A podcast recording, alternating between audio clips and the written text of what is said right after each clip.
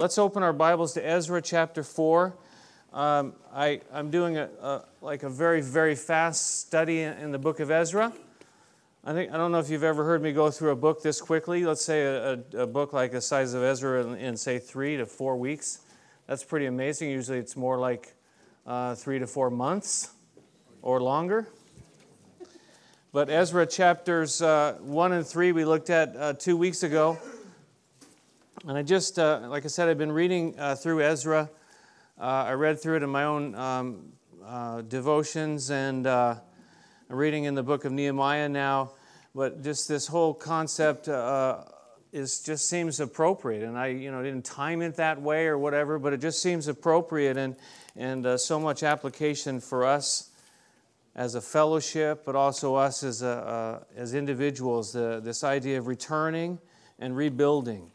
They had been forced from the land, taken captive, really because of their own sin, and now 70 years later, they're returning to the land of promise, returning to Jerusalem. And the book of Ezra, again, is about rebuilding the temple, and the book of Nehemiah is about rebuilding the walls. They're both about rebuilding, different kind of focuses, but originally, Ezra and Nehemiah were always grouped together as kind of one book, although different authors and that, but it was kind of grouped together because it was this whole process. We see Ezra in the book of Nehemiah. We see some of the things that happened during Nehemiah's time in the book of Ezra. Chapter 1, again, they were led by God. They had help from above to go forward and to do this. God opened the doors. God gave the direction, provided in all different kinds of ways, and told them to go up and build. Chapter 2, we saw that they were asked to return, and the people returned, and then they got settled. They began to get settled in and let the dust kind of settle. And that's kind of like where we're at now in our step. And then chapter 3, the rebuilding would begin, and they started with the altar. First thing they restored was the daily worship. And then after that, they restored other worship celebrations as well. And they began to just worship, and that's really what it's about. Jim mentioned the flyer, come and worship with us. They laid the foundation of the temple, and it says that praise and worship broke out again, and the noise was so loud, and weeping and worshiping all at the same time, and this refrain was heard that He is good, speaking about the Lord. He is good. He is good. His love to Israel and to us endures forever. So they returned, they settled in, they began to rebuild. Now chapters 4 through 6, again, we're going to look at those today very quickly. After all the excitement, after all the, worship and praise, after all the noise and getting back together, they got there and they started the worship up again. They didn't get very far, though. They didn't get very far before there was opposition, before there was trouble, before there were problems, before there were enemies who heard about what was going on. And this is what we see here now in chapter 4. Look at verses 1 and 2, chapter 4 of Ezra. It says, when the enemies of Judah and Benjamin heard that the exiles were building a temple for the Lord, the God of Israel, they came to Zerubbabel and to the heads of the families, and they said, let us help you build, because like you, we seek your God and have been sacrificing to Him since the time of Esarhaddon, king of Assyria, who brought us here. It says the enemies. Notice that. The enemies, they came to them. The enemies of Judah and Benjamin, they came and they said, let us help you. There are enemies in this world. Let's face it.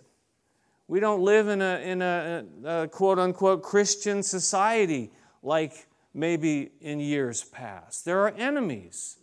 But we also have one major enemy, and his name is Satan. We have an enemy, and he is not happy about God's people worshiping. He's not happy about God's people learning and growing and going forward. The sooner we understand that and realize that, it will affect how we go forward. We have an enemy. We really have three. We have the world, the flesh, and the devil, right? The world around us, our own flesh works against us so many times, and then the enemy, the devil. We have enemies. One commentator said this. He said, from this point onwards, right to the end of Nehemiah, there's conflict. It says, nothing that is attempted for God will go unchallenged, and scarcely a tactic be unexplored by the opposition. All different kinds of ways, all different kinds of schemes. You know, we need to understand we're going forward with God, and we are going to face conflict. We are going to face opposition. We're going to face troubles and trials. We have an enemy. You have an enemy. To go forward in your own life, you're going to face things. You wonder, why does it get so hard at certain times in your life? Well, there's enemies. They don't want you to go forward with God. They don't want you to worship. They don't want you to stay in the Word, to stay in fellowship, stay in prayer. Here in this particular situation now, it says that they came to them, and basically what they were trying to do is infiltrate with lies, with half-truths. These things that, you know, we've already kind of, you know, as far as facing enemies, we've already begun to face enemies. We've begun to face different kinds of trials and conflicts and troubles. But they came with half-truths. They said, we seek your God. The truth of the matter is, yeah, they were seeking the Lord, but they were also seeking, you know, many, many other gods as well. Many, many other ways. And so they said, let us come and we're going to get involved with you. We're going to help you out. And they were worshiping. They had this mixture of religions. And that's kind of a popular thing today. I don't know if you know that. To kind of like everything is okay. Everything is included. Let's include everybody. Well, you know, we've been to India before, and the Hindu religion has like thousands and thousands and thousands of gods. So if some... Let's say someone who felt like that came and said, let us join up with you, and we're going to help you, and we want to be on your worship team, and we want to help you teach and build and all this stuff. Could we respond to that? Say, yeah, fine, everything's cool here. Is that what they did here? Look at verse 3. But Zerubbabel, Jeshua, and the rest of the heads of the families of Israel answered, you have no part with us in building a temple to our God. We alone will build it for the Lord, the God of Israel, as King Cyrus, the king of Persia, commanded us.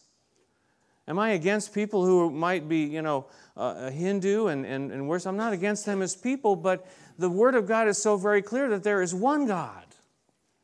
And we can't compromise, and we can't water it down and add, you know, every other kind of worship there is. We've seen it. We've seen it by government officials, you know, who, you know, proclaim to be Christians and yet also shaking, you know, hands and encouraging false religions. It's a scary thing. We can't do that. We're a Christian church. We worship Jesus Christ. The enemy... Satan, it says that he's the father of lies. He speaks his native language when he lies, and lies aren't always obvious, are they? But you take a little bit of truth, and this is what it's been from day one. You take a little bit of truth and you add a little bit of lies, and you kind of mix it up, and therein lies the problem. Their response was no thanks. No thanks. Is it hard? You say, well, that was kind of harsh. Say no to somebody who wants to help you. Why would you do that? How could you say no to somebody? And this is part of the problem, too. How can you say no at all? How can you say no to somebody? Your kid's doing something wrong. Well, I don't want to injure them, and say no. And so let them learn and grow. And I say, no! The first word they have to learn is no. You have to make decisions. You have to draw lines. Why? Because everything isn't okay. Everything isn't wonderful. He says, we alone will build it because there's only one God. And that's really what was happening there. Other tactics, verse 4, it says, then the peoples around them set out to discourage the people of Judah and make them afraid to go on building. other tactics, and we face these things in our lives, don't we? And we've already faced it. I've been facing some of these things for 6 months.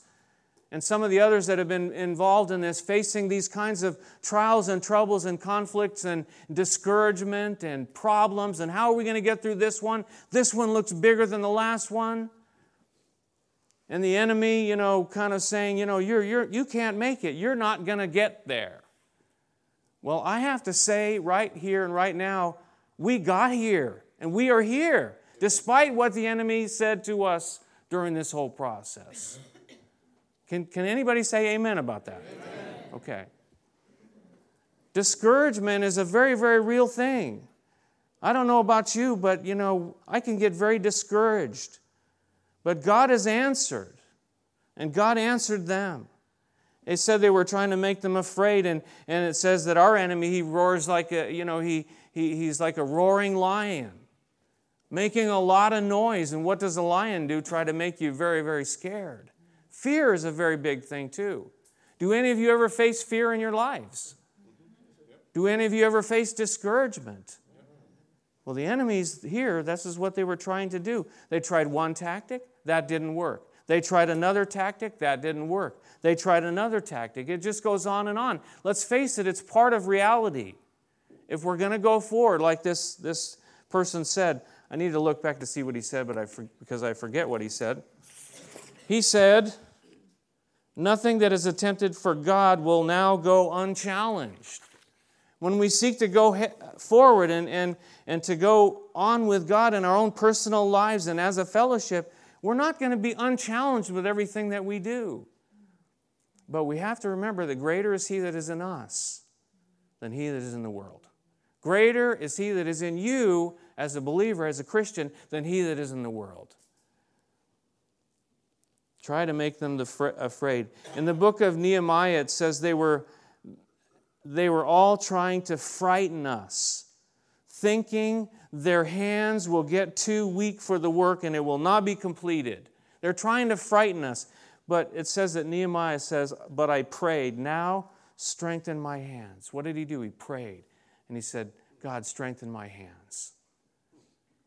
That's an appropriate prayer for us, you know. Strengthen our hands. We got a lot of work to do, and a lot of it is with our hands, you know.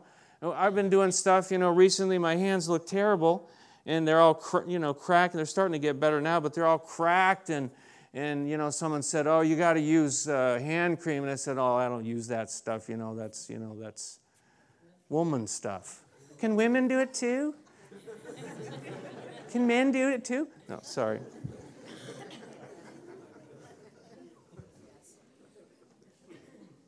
Now strengthen my hands, and I've prayed that.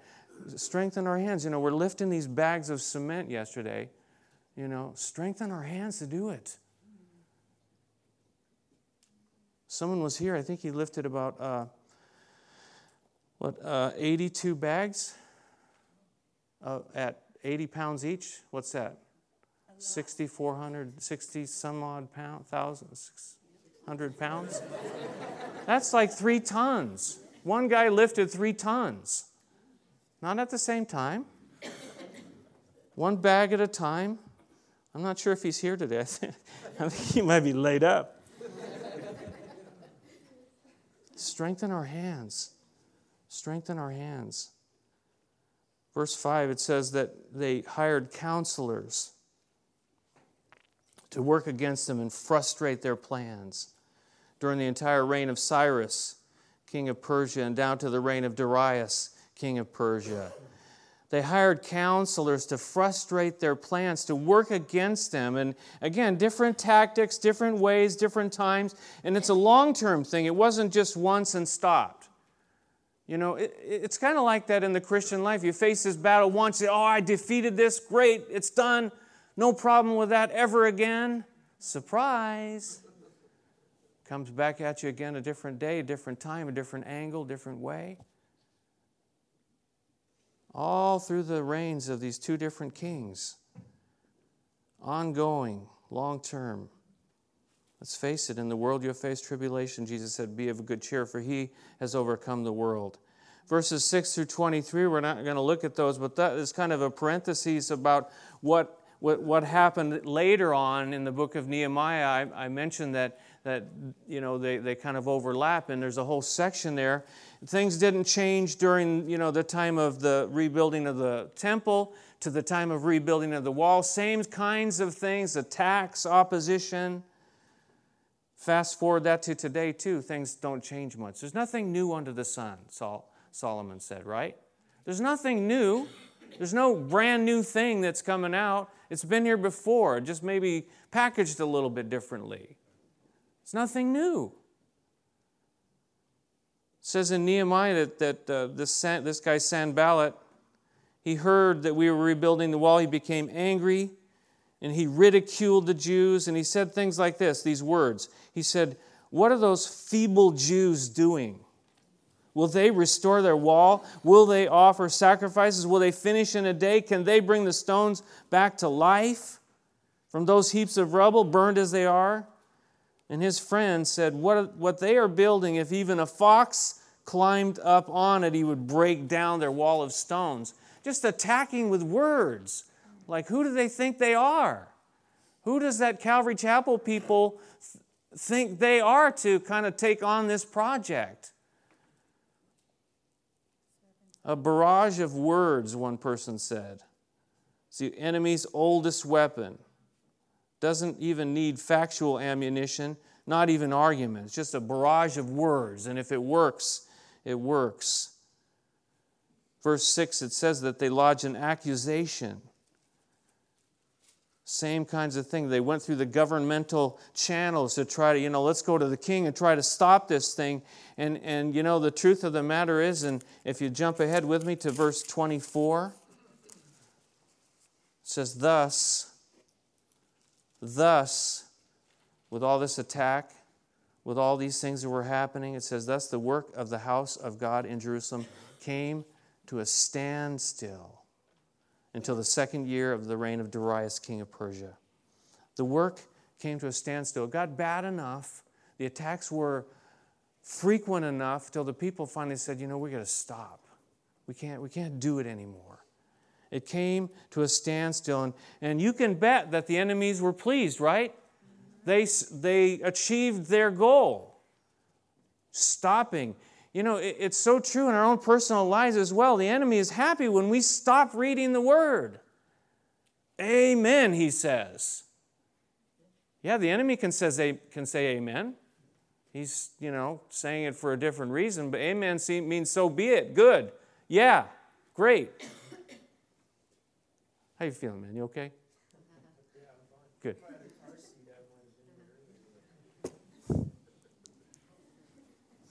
It came to a standstill. They got defeated.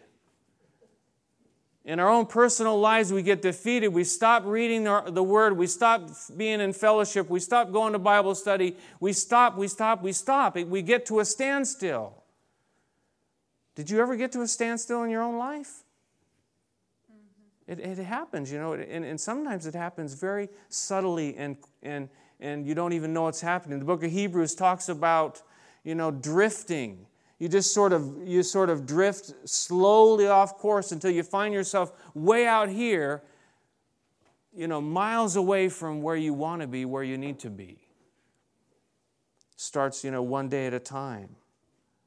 What's the first thing they restored was the daily worship. Well, something happened. Something happened through all these attacks.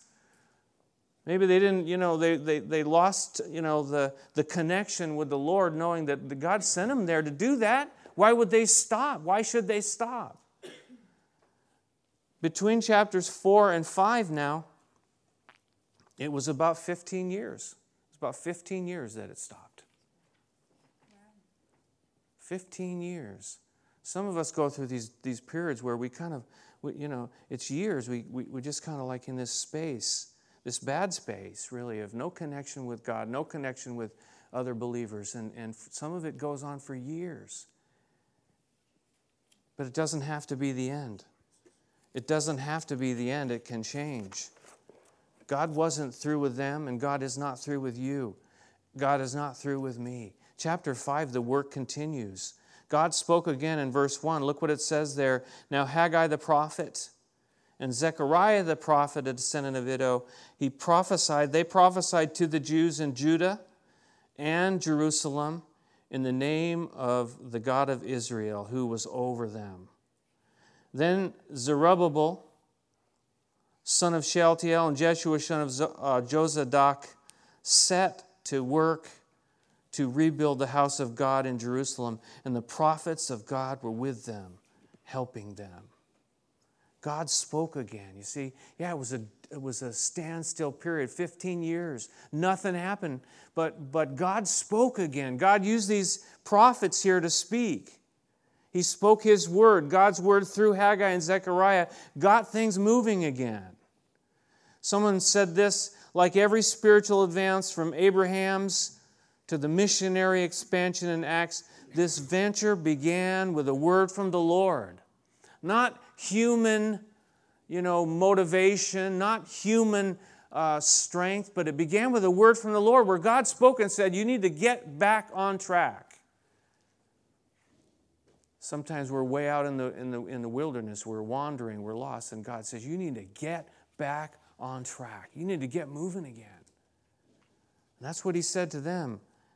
And so it says that they set to work. They had a mandate now from God to get back to work, to rebuild the house. And notice there too, the prophets of God were there with them. They weren't too spiritual to work. Listen, I'm a prophet. I can't help you.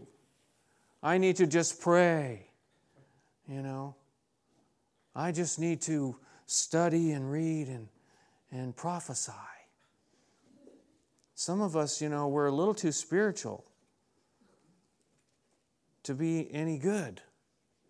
Well, how's that saying go? A little too heavenly minded to be any earthly good.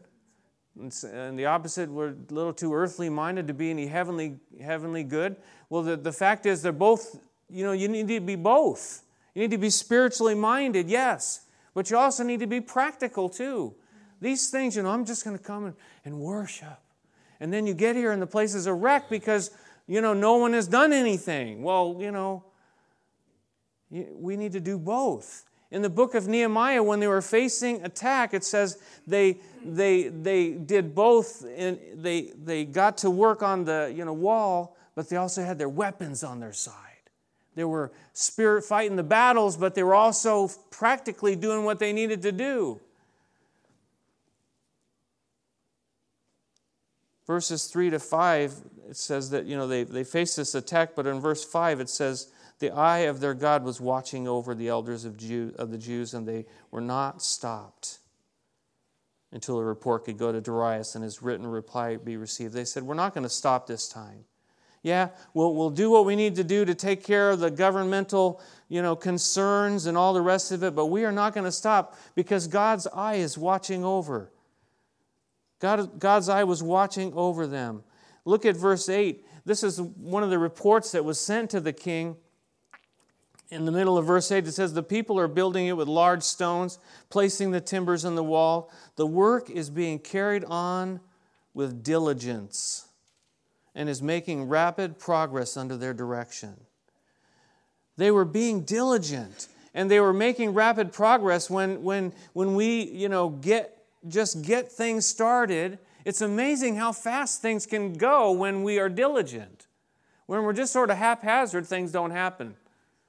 Things don't move along much. But I've seen it around here when we just pick up a job and get something going, how fast it can come together. How fast it can, progress can be made. It was a little bit cold yesterday, so the concrete didn't harden, but you'd be amazed to see how fast, a few days and then one day of the concrete, you're going to see it's going to look completely different on this side over here. Because when we get diligent, things happen. I guess that's the opposite of slacking, right? Diligent, slacking.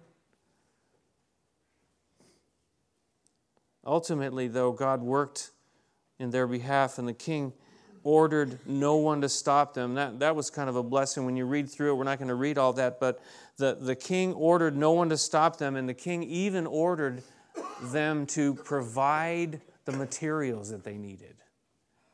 So I'm looking at that going, maybe we're going to get some provision of materials somehow in some way. You know, there's a lot of bigger things that we need provision for. You know, we need to replace these windows. Well, maybe not that one. I think we'll keep that one. We need carpeting. We need, you know, there's some bigger things that, you know, I don't know how God's going to provide those things. But here, you know, it was miraculous. It was out of the ordinary. It was unusual. The king said, listen, and he actually said it to those guys who were persecuting them. He said, not only that, but you don't bother them, don't stop them, but you make sure that they get everything they need, and we're going to pay for it. Well, could you have planned that out? Could you have thought that up? No. I don't know how these kinds of things, some of the bigger things, we need to pave the road in the front. How are these going to come together? But I believe that God will provide, and it'll come through interesting, unusual ways. They carried on with diligence. Verse 13. Verse 13, chapter 6, says, Then because of the decree King Darius had sent, Tatnai, governor of Trans-Euphrates, and Shethar-Bozani and their associates carried it out with diligence. Even the guys that were against them were diligent because the king said, you need to be diligent.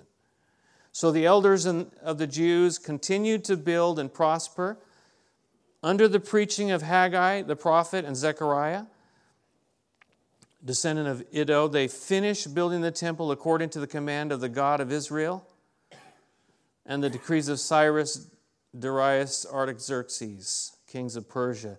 The temple was completed on the 3rd day of the month Adar in the 6th year of the reign of Darius. They were diligent. They continued to build, it says, and prosper.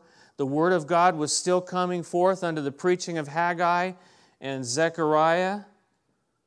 And it says that they finished building the temple according to the command of God, the God of Israel. They finished it. After, this is about, one person speculates about 4.5 years after Haggai's word from the Lord. And we find that in the book of Haggai. After Haggai began to speak, about 4.5 years, they got it all together. They finished what they set out to do. There was an ending point. They got there. There was a finish line. The commentator says this, so this venture of faith began in hard times and continued in a day of small things and of ominous investigations, ended in triumph. It's a venture of faith. And it was hard times when they began it. And why he says continued in a day of small things is because that's one of the things Zechariah said. Don't despise the day of small things, right? Zechariah was speaking during the same time. Don't despise the fact that, you know, it's you know, the day of small things. We don't have a lot of this. We don't have a lot of that. But they got to the finish line. How exciting. Verse 16 says, Then the people of Israel, the priests, the Levites, and the rest of the exile, they celebrated the dedication of the house of God with joy. They celebrated the dedication of the house of God with joy. You know, we had kind of a dedication last week, didn't we? That was kind of our own family dedication, right? But I think that we're going to have a dedication service. I can't tell you when that's going to be, but we are going to have a dedication service, okay? Whether it's 6 months or a year from now, I don't know when that's going to be, but there's going to come a time when we're going to have a dedication service for all to see. And the joy, you know, my father said he's going to fly from California to come just to be here, you know. The joy says that God filled them with joy. An interesting thing about this word for dedication is it's the same word that is later would become the name of a festival in Israel. It's called Hanukkah. And the Hanukkah, this festival that the Jews celebrate now, it it really, what it is, it's a festival to remember that they rededicated the temple after, and this is about 165 BC, after a guy named Antiochus Epiphanes went in and desecrated the temple. And they said, well, we can't, you know, this, we can't do this. And it says, so they reconsecrated, rededicated this temple, and they call it Hanukkah. And that's what this word is, same word. But generally speaking, it says that here that it's applied to anything that was newly made and put at God's disposal. Put at God's disposal for God to use it. The dedication. We dedicate this place every day. We dedicate this place that God would use it. We're talking about it now, and may it always be that way. Verse 18, it says that they installed the priests in their divisions and the Levites in their groups for the service of God at Jerusalem, according to what is written in the book of Moses. They had people who would serve for the service of God. We're all called to serve. Verses 19 and following, they celebrated the Passover, again, this time of being set free from Egypt. And finally, in verse 22, it says, for 7 days, they celebrated with joy the Feast of Unleavened Bread, because the Lord had filled them with joy by changing the attitude of the king of Assyria, so that he assisted them in the work on the house of God, the God of Israel. They celebrated with joy. Why? Because God filled them with joy. One of the fruits of the Spirit is joy. Despite the conflict, despite the opposition, despite even the period of inactivity, despite the enemies, despite the exhaustion, in the book of Nehemiah, it's, you know, one of the things it says is that the people of Israel came to Nehemiah and they said, we're exhausted, we can't do anymore. Despite the discouragement, despite the fear, it says that they carried on. They continued to build and prosper under the preaching of Haggai and Zechariah. And they finished building the temple, and they began these worship services, the festivals, the festival of Passover, the dedication of the house of God. They carried on. The biggest danger is to give up. They didn't give up. They stopped for a while. It was not a good thing, but they got going again. God spoke to them, and they got going again, and they went to the finish line. Let me just finish reading these two scriptures. Familiar scriptures, but we'll close with these. It says, let us not become weary in doing good, for at the proper time we will reap a harvest if we do not give up. If we do not give up, Galatians 6:9. And the last verse, Philippians 3:14 says, Paul says, I press on toward the goal to win the prize for which God has called me heavenward in Christ Jesus. I press on to the goal. I want to get to the finish line. Ultimately, the finish line is what for you and I? Heaven. It's heaven. Ultimately, it's heaven. We press on toward the goal. We face enemies. You and I will face them our whole lives. The world of flesh and the devil. We're going to face these things. They're not going to go away. Do we just end up like they did for 15 years at a standstill? Wandering, lost? Or do we say, no, what? We're going to go on. We're going to persevere. We're not going to give up. And we're going to make it. We're going to go. We're going to get there. Amen? Amen. Let's pray together. Our gracious Heavenly Father, we thank you for your word and for the truths that it gives to us, Lord. And I pray that each one of us would have something from your word, Lord. Some realization, some understanding, some truth that hits home that we can hold on to. And just as the people of Israel, they got inspired from a word from you, Lord, we'd get inspired to get up and get moving again. Maybe we're at a standstill and we need to get fired up. We need to get back on track. Help us, Lord.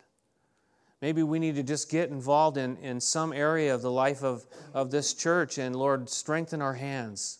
Show us where we might fit in, what we might be able to do and be a part of.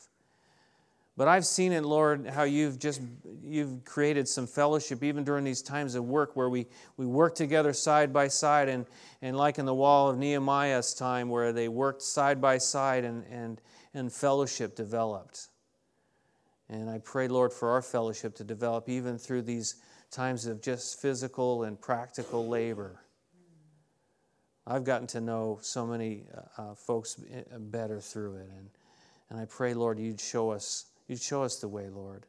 I pray you'd protect us and give us strength against the enemies that we face as a church and the enemies that we face as individuals, Lord, that we would not give up and we would remember that greater is He that's in us and He that's in the world. And Lord, finally, I pray that, Lord, that we would have a true and living relationship with our Savior Jesus Christ, each one of us. I pray for any here that don't understand that don't know what that is. I pray that you would open their hearts to understand that you love them, that you gave your life for them, that you paid for their sin upon a cross, that you were buried and rose from the dead because you wanted them to have life and life eternal. And I pray right now that their hearts would be open to your love, to your grace, to your mercy. And I just want to give an opportunity right now as we pray for any who are in that position. And you just want to start a relationship with Jesus. Simply open your heart and say, Jesus, I need life. I need hope. I need help. I need forgiveness.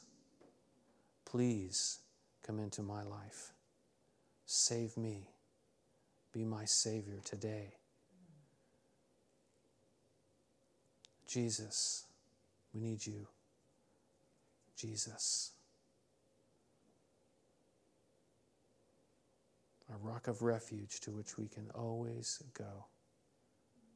In Jesus' name we pray.